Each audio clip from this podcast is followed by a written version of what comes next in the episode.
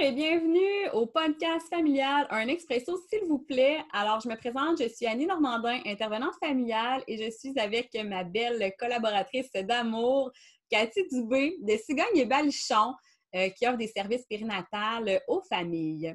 Alors, euh, bienvenue, Cathy. Ah, merci, Annie. Comment ça va ce matin? Oui, ça va très bien, toi? Good, ça va. Numéro un, j'avais hâte euh, d'être là encore ce matin avec toi pour, euh, pour le sujet qu'on a choisi euh, de discuter ensemble.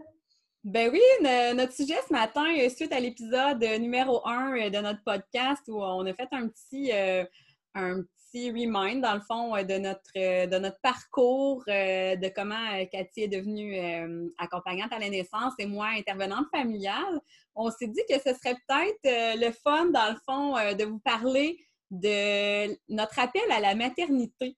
Alors, euh, voilà, ce matin, on s'en va dans, ce sujet-là avec Cathy et moi. Alors, toi, Cathy, est-ce que, premièrement, tu as toujours voulu être une maman?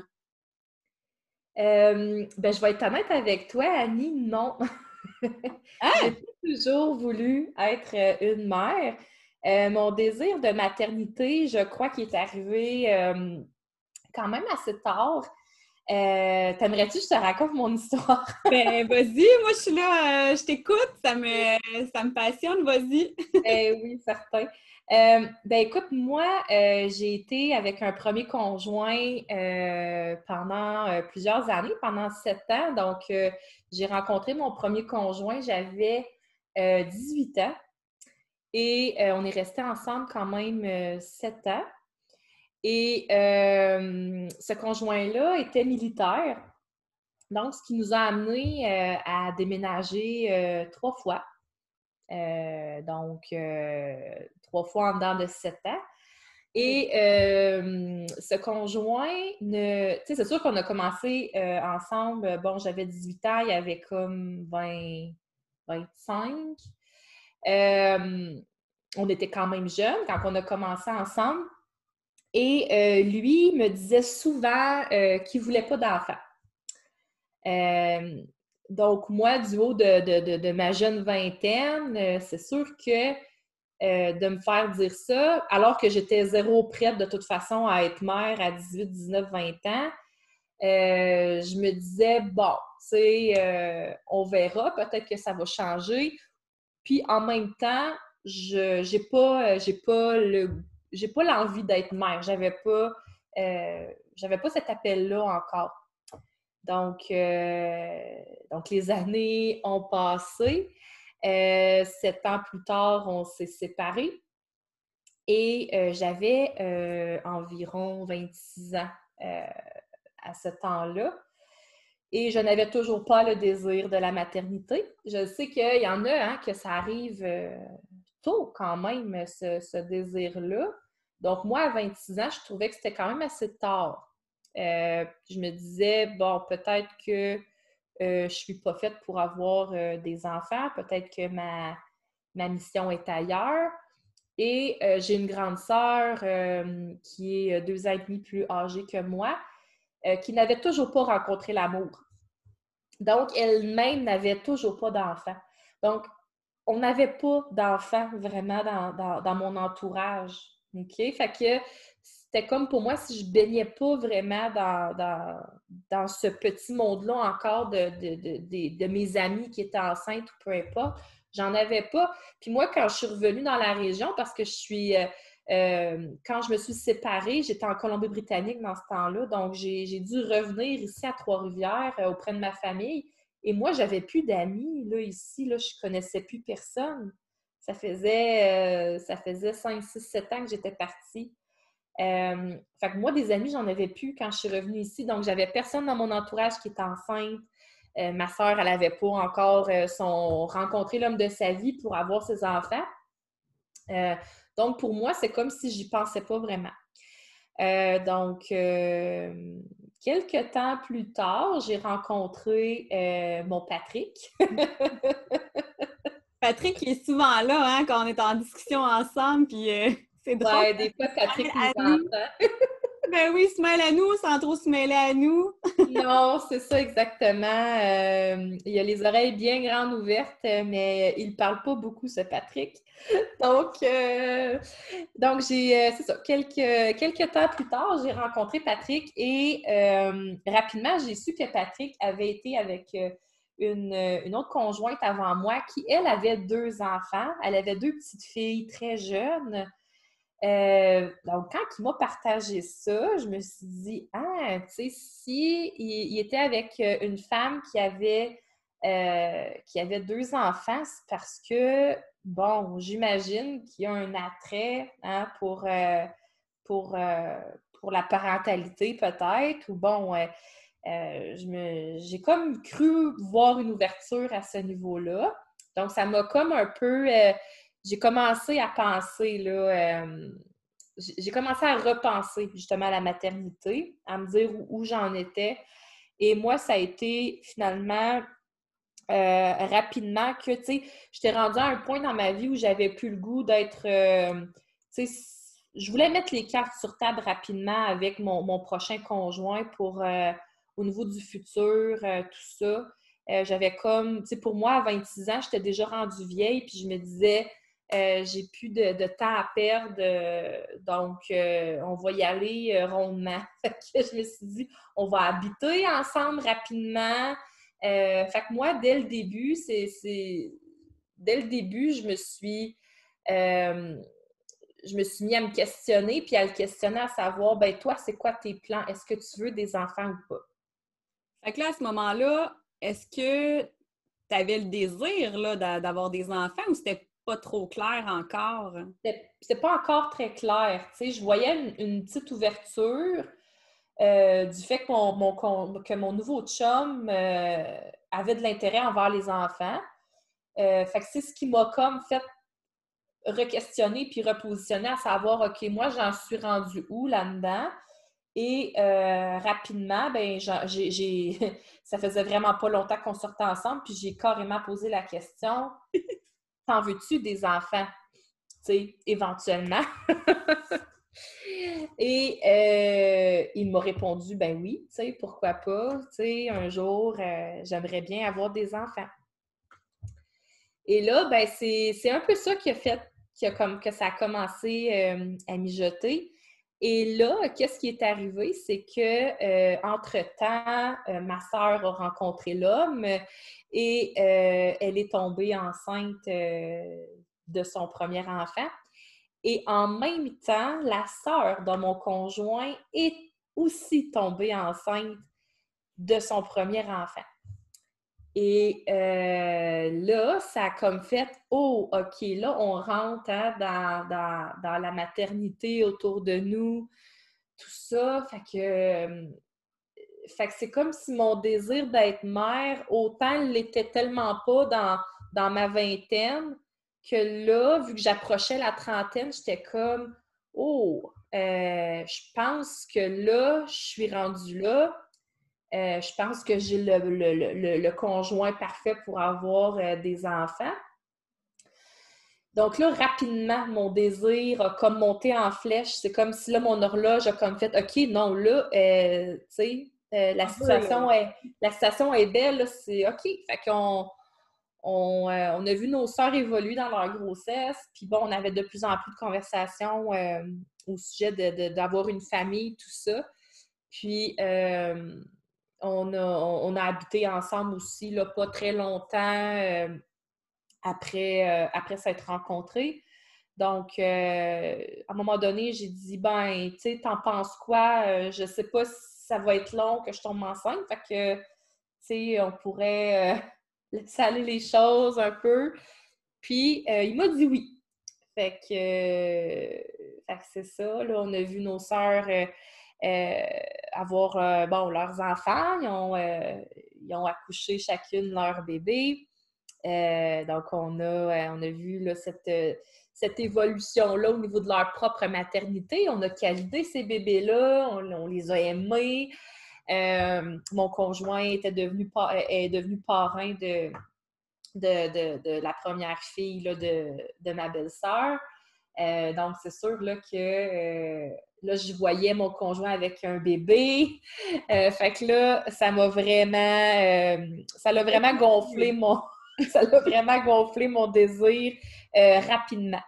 et là, tout comme toi, malheureusement, ça n'a pas été euh, aussi rapide que je l'aurais souhaité.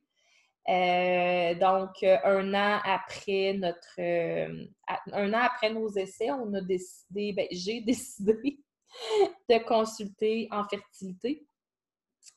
Et on a fait tous les tests qu'ils nous ont demandé de faire. Et là, on, on a eu la mauvaise nouvelle que mon conjoint était pas infertile complètement, mais disons, euh, euh, disons qu'on nous a dit que ça serait pratiquement impossible que je tombe enceinte naturellement. Donc là, euh, on a eu une grosse, j'ai une grosse brique au visage parce que là, à ce moment-là, je le voulais tellement que là, c'était comme si mon monde s'était complètement écroulé suite à cette nouvelle-là. et là, j'ai commencé à, ouais, j'ai commencé à, vivre des, moments vraiment pas faciles. Euh, le couple, hein, ça l'ébranle aussi, là, beaucoup. Fait qu'on a eu quand même des, bonnes petites épreuves à, traverser suite à ça. Euh, et euh, plus le temps passait, et là, tu sais, on est comme entré dans un, protocole hein, médical de, suivi, puis voir qu'est-ce qu'on va faire avec ça et tout. Mais moi, plus le, plus le temps passait, plus je voyais les femmes enceintes autour de moi, j'en voyais partout et que je les détestais, ces femmes. Puis je peux pas croire que je dis ça aujourd'hui parce que maintenant, je m'occupe d'elles, puis je les traite aux petits oignons, puis je les adore. Puis... Mais à cette époque-là, c'est comme s'il a fallu que je vive ça pour être capable de mieux accompagner aujourd'hui ces femmes-là. Euh, je le vois de cette façon-là, j'ai pas le choix parce que j'ai tellement eu de la rancœur pour celles qui tombent enceintes de façon si rapide euh, que, bon, j'aime mieux me dire que c'est arrivé pour une raison et que maintenant, ça me permet d'être une bonne accompagnante. Mais c'est ça, j'ai vécu des moments pas faciles à, justement euh, plus vouloir aller dans des showers de bébés, puis aller dans des baptêmes, euh, plus vouloir entendre parler de, de femmes enceintes ou de bébés. Euh, tout en faisant le processus là, au niveau de, ce qu'on nous demandait de faire pour la fertilité. Euh, on s'est rendu compte que moi, pour mon âge, j'avais pas une si grosse réserve ovarienne que ça. Euh, donc, c'était pas majeur, mais quand même, on en tenait compte. et là, ben, finalement, nous, quand on a fait ce processus-là, c'était quand la gratuité euh, pour la PMA, pour la procréation médicalement assistée, était gratuite euh, au Québec. Donc, j'ai pu bénéficier de, tous les traitements euh, de façon gratuite. Fait que je me considère énormément chanceuse d'avoir vécu, vécu ça à ce moment-là parce que aujourd'hui, si on repense à là deux, trois ans, là, on vient hein, de de, réadmettre un programme euh, pour euh, les cycles de fécondation in vitro. Mais euh, si je remonte à 2, 3, 4 ans, j'aurais pas pu refaire ça.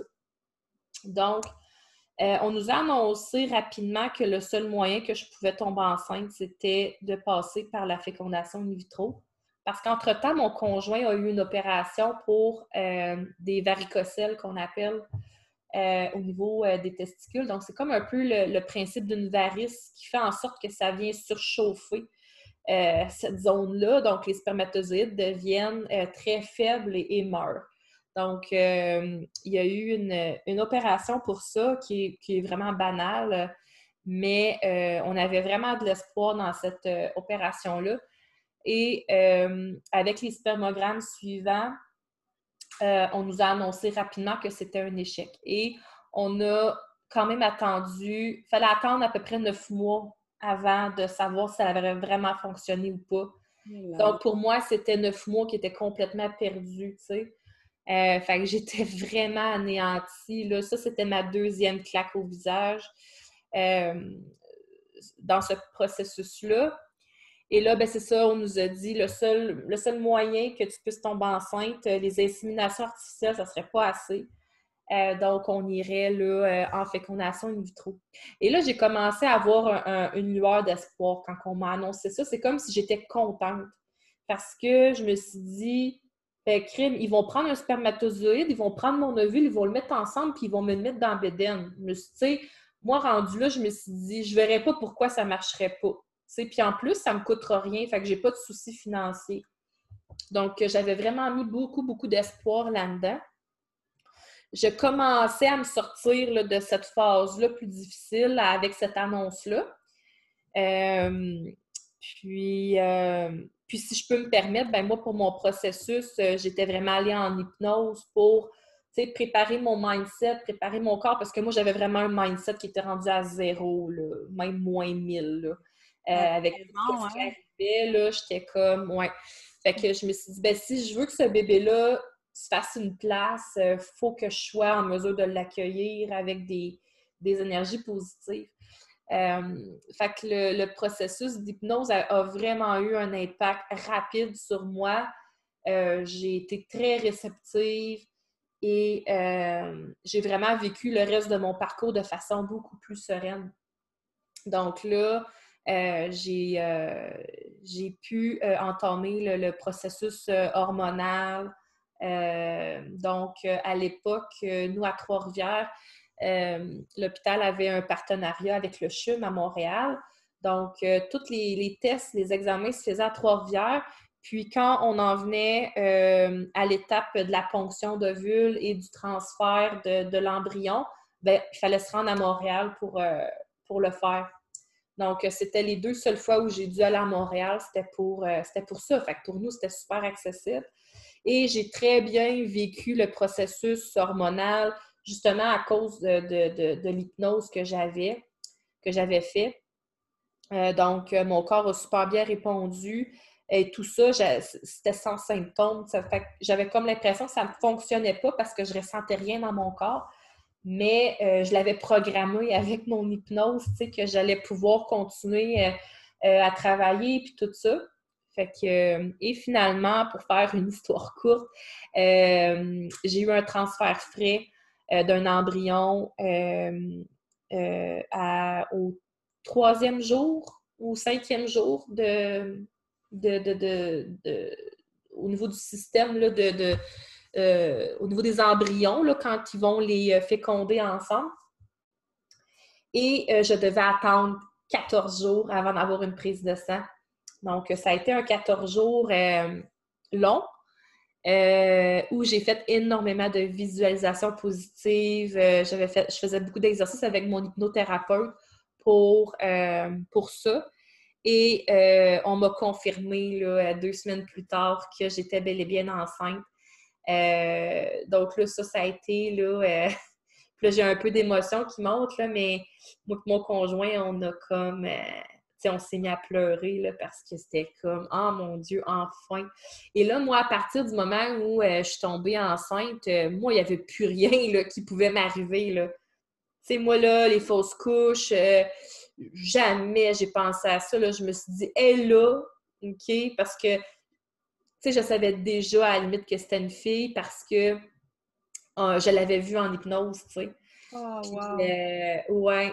Puis c'est ça, fait que pour moi, c'était comme assuré là, que cette petite fille-là allait, allait venir au monde. Fait que j'ai vécu une grossesse très, euh, très zen, sans symptômes, sans histoire. Et, euh, et voilà, donc euh, pour moi, l'appel à la maternité, ça a vraiment été un processus, ça a vraiment été long. Je pense, en tout cas, moi, de la façon que je l'ai vécu, pour quelqu'un d'autre, euh, qui a un appel à la maternité à 30 ans, euh, ça peut être tout à fait, euh, tout à fait correct dans ses cordes à elle. Mais moi, avec ce que je voyais autour de moi, je trouvais que j'étais un petit peu lente à embarquer dans, dans ce processus-là. Un coup, j'ai réussi à. Un coup, j'ai embarqué dans, dans cette. un coup, cette idée-là, c'est comme ouvert un peu à moi, qu'on a commis une petite, un petit chemin que je pourrais peut-être prendre. Ben là, euh, c'est comme si, euh, ça venait de, bousculer un peu mon, univers. Puis rapidement, j'ai eu envie d'avoir un enfant. Et euh, donc, c'est ça, Livia est née euh, en mars 2014. Et euh, un an et 16, mois, plus, 16 mois plus tard, j'ai eu une surprise dans ma bédaine qui s'est faite, qui est arrivée toute seule. Naturellement? Oui, c'est ça. Wow! donc, ouais, j'ai ça, ça a été une grosse, une grosse surprise. on s'y attendait tellement pas nous, on s'était dit, bah, tu sais, on s'essaye pas. Je n'étais pas prête à avoir un deuxième enfant à ce moment-là. Ben, en fait, je commençais à peut-être y penser, puis moi, je m'étais dit, je ne repasserai pas le processus. Euh, j'avais, encore deux embryons euh, de congelés, mais je m'étais dit, oh, je ne sais pas. Puis en même temps, le gouvernement avait enlevé la gratuité. Fait que je me dis, bon, je n'étais pas rendue dans mon processus. Donc, je me suis dit, si je tombe enceinte par, euh, par chance, ben tant mieux, je le prendrai, mais on ne s'essayait pas, euh, tout ça. Puis, euh, ouais, 16 mois après, donc au mois de juillet, j'ai su, là, j'avais un petit peu de retard dans mes règles, puis moi, mes cycles sont très courts. Donc, moi, quand que je me disais, ben voyons, tu sais, puis je calculais pas, mais en même temps, je me disais, tu sais, il me semble que ça fait plus longtemps que d'habitude. Puis là, je me suis mis à aller voir à peu près je dis, ouais, OK, 28 jours. Il me semble que je ne suis pas habituée d'atteindre le 28 jours. Mhm. Souvent, je suis comme 24 maximum. Donc, euh, j'avais un. si tu me permets, je vais finir l'histoire. Ben oui, vas-y. Euh, j'avais un test de grossesse périmé dans mon tiroir hein, du temps que je faisais des essais. Donc, j'avais un test du Dolorama qui était passé date. Et je me suis dit, ben, je vais le faire. Et, euh, et la, deuxième ligne est apparue, mais euh, plus tard. Fait que je me suis dit, bah, tu sais, vu qu'il est plus bon, peut-être que. Mais j'avais comme. Je devais aller comme valider. Euh, fait que le lendemain, sur l'heure du midi, j'ai été à la pharmacie et je me suis acheté un test et il est devenu positif là, comme vraiment rapidement. Euh, fait que là, j'étais comme, euh, j'en reviens pas. J'en revenais juste pas. Euh, puis le soir, ben, quand mon conjoint est revenu de travailler, ben, j'avais mis le, test de grossesse sur la table. puis j'avais écrit un petit mot, là, vu tu de mon papa en 2016. Il était comme, oh mon Dieu! tout naturellement.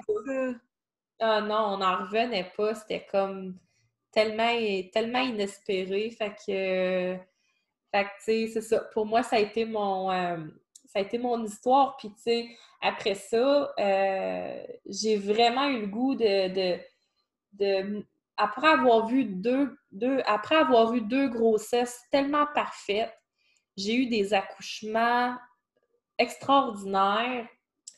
Je me suis dit, il faut que je trouve le moyen de transmettre aux femmes à quel point ça peut être beau, et puis que je leur donne confiance parce que moi, je pense que qu'est-ce qui m'a aidé, c'est que j'avais tellement confiance en mon corps puis au processus de la grossesse puis de l'enfantement que ça m'a. Je me suis dit, si toutes les femmes pouvaient avoir. Tu sais, puis je, voyais les autres femmes dans des groupes de mamans avoir tellement de crainte, avoir tellement de, de peur, puis de ne pas avoir confiance en elles, en leur corps. Parce que souvent, ces femmes-là qui ont vécu le processus de, maternité, euh, c'est comme si elles doivent leur enfant à la science. Donc, quand elles vivent leur grossesse, c'est comme si euh, elles devaient être prises en charge encore par le médical pour arriver à enfanter.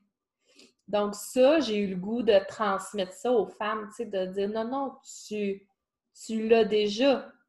OK? Donc, mon but, ça a été comme rapidement de vouloir répandre la bonne nouvelle que ça peut être beau. Puis, euh, puis c'est ça. c'est, ce que j'ai eu le goût, je pense, après euh, de travailler au niveau de la périnatalité pour euh, mieux accompagner les familles, pas nécessairement dans un, processus de, de, fertilité, mais au niveau de la, de la, grossesse, de l'accouchement, du postpartum. ça m'a vraiment donné le goût d'être là pour, pour ces familles-là. Puis de redonner peut-être le temps auquel, quand je, je, pensais dans ma tête que je détestais les femmes enceintes, c'est comme une façon pour moi, je pense, de me racheter. oh, wow! mais tu as tellement une belle mission de vie, là, c'est, extraordinaire. Puis on, on pense pas hein, à quel point, tu sais, on voit les femmes avec leurs enfants se promener dans la rue, puis on n'y pense pas à quel point ces femmes-là ont peut-être eu des difficultés avant de tomber enceinte, puis à quel point ça, peut être difficile ou à quel point ça peut être des belles histoires, tu. Chacune a, son histoire, tu euh, chaque histoire est différente. Et même dans deux histoires qui se, qui se ressemblent, chaque personne l'a vécu différemment, avec son bagage, avec, avec tout ça. Fait que c'est, ce qui est vraiment intéressant. Puis euh, c'est, pourquoi j'aime autant connecter aussi avec les autres, euh, les autres femmes, avec les autres mamans. Donc, euh, d'en apprendre un petit peu plus. Fait que pour moi, ah. c'est, c'est ça, c'est, le début de ma maternité. c'est passé comme ça. Bon, après, j'ai vécu beaucoup de choses après, après tout ça. Mais euh, on va se garder des petites, des petites surprises pour d'autres podcasts parce qu'il y a tellement d'autres choses que j'aurais à dire. Mais, mais j'aimerais, j'aimerais qu'on se garde du temps justement pour, pour parler de toi parce que je suis certaine qu'on a, qu'on a vécu des choses peut-être similaires mais différentes en même temps. Fait que toi, ça s'est passé, euh, ça s'est passé comment, euh, ton début de jeune vingtaine? Alors, pour répondre à la question de Cathy, je vais vous demander de venir nous retrouver dans un nouvel épisode, euh, l'épisode numéro 3, en fait, de notre podcast, un expresso, s'il vous plaît. Alors, ça va me faire plaisir de répondre à cette question-là pour mon appel à la maternité. Alors, si vous voulez nous, nous retrouver, on est sur la page Facebook de Annie Normandin, intervenante familiale. Si vous voulez visiter mon site internet au www interventionfamille.com. Et sinon, vous pouvez euh, retrouver Cathy euh, sur sa page Facebook de Cigogne et. Alors, euh, je vous remercie, puis on se retrouve à l'épisode numéro 3 pour la suite.